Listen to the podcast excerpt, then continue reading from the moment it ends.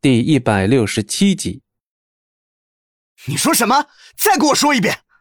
一声怒吼从办公室传出，随即还伴随着茶杯之类的器物摔碎的声音。这才过了几天又涨价，开什么玩笑？那些王八蛋当我们墨家是冤大头吗？莫小军的脸都被气黑了。他刚刚从莫雪英口中得知供货商再次涨价的消息。上次他卖我残次品的事，老子还没找他算账，现在居然还敢得寸进尺！哼，我要不给他点颜色看看，还真当墨家好欺负了。小军，咱现在虽然有银行的贷款，但这么下去可不是个办法呀。哼，这事我来处理。那个情妇不见棺材不掉泪，得给他点颜色看看。莫小军眼中闪过一缕狠厉之色，似乎是做出了某个危险的决定。与此同时，莫小鱼那儿也不太平。莫小鱼刚回到自己公司没几天，很多事情都需要重新了解，而且还发生了一件让他怎么想也想不明白的事情：公司账目上突然打来一笔巨款，无论他怎么查都没有眉目。而且对方似乎还没有要追回的意思，就像是打错就打错了，毫无下文。就在莫小玉为此焦头烂额的时候，公司里却突然闯进一批人，为首的看起来文质彬彬，可眼神中却让人有一丝望而却步的狠辣。请问你们找谁？把你们老板叫出来，我找他有事儿。啊，请问有预约吗？预约。我见他还用得着预约？前台小姐嗅到了一丝危险的气息，她可不敢再多嘴了，连忙打起电话打给了莫小鱼。片刻后，莫小鱼跟江小曼从办公室走出来，其他职员也都朝门口看了过来。你好，我就是莫小鱼，不知您怎么称呼？赵旭。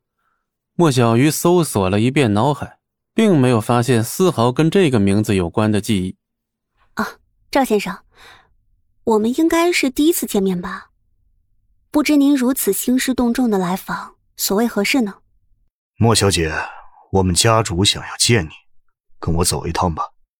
家主，莫小鱼也是聪慧之人，立刻就意识到对方可能是赵家人。莫小鱼心里不由一惊啊，这赵家人怎么找到他这儿来了？冒昧问一句，您是赵家的人吧？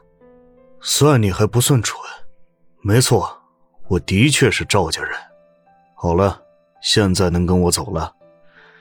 我这个人的耐心不太好，不喜欢啰嗦。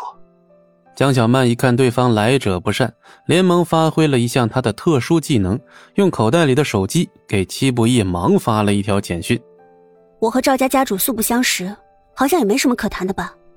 怎么，你敢不去？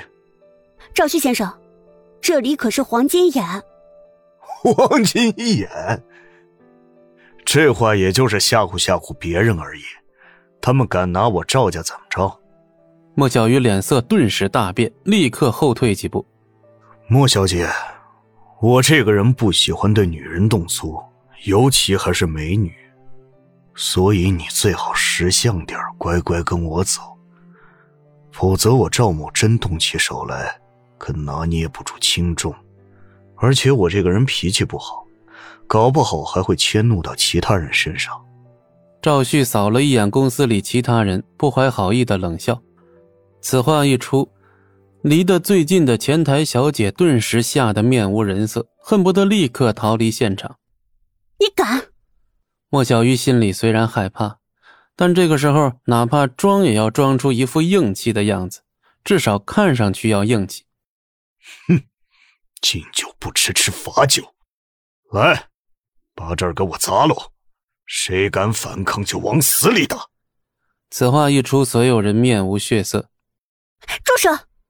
莫小鱼也不知道哪来的勇气，突然挡在了最前面。那些人似乎不太敢直接对莫小鱼动手，纷纷看向了赵旭。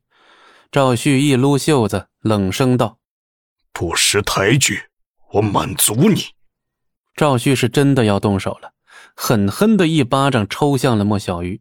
莫小鱼闭上了双眼，默默等待那雷霆一击的到来，甚至做好被打掉一颗牙的心理准备。然而过了好一会儿，那雷霆一击也没来呀。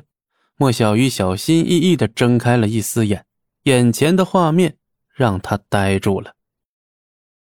本集播讲完毕，感谢您的收听，我们精彩继续。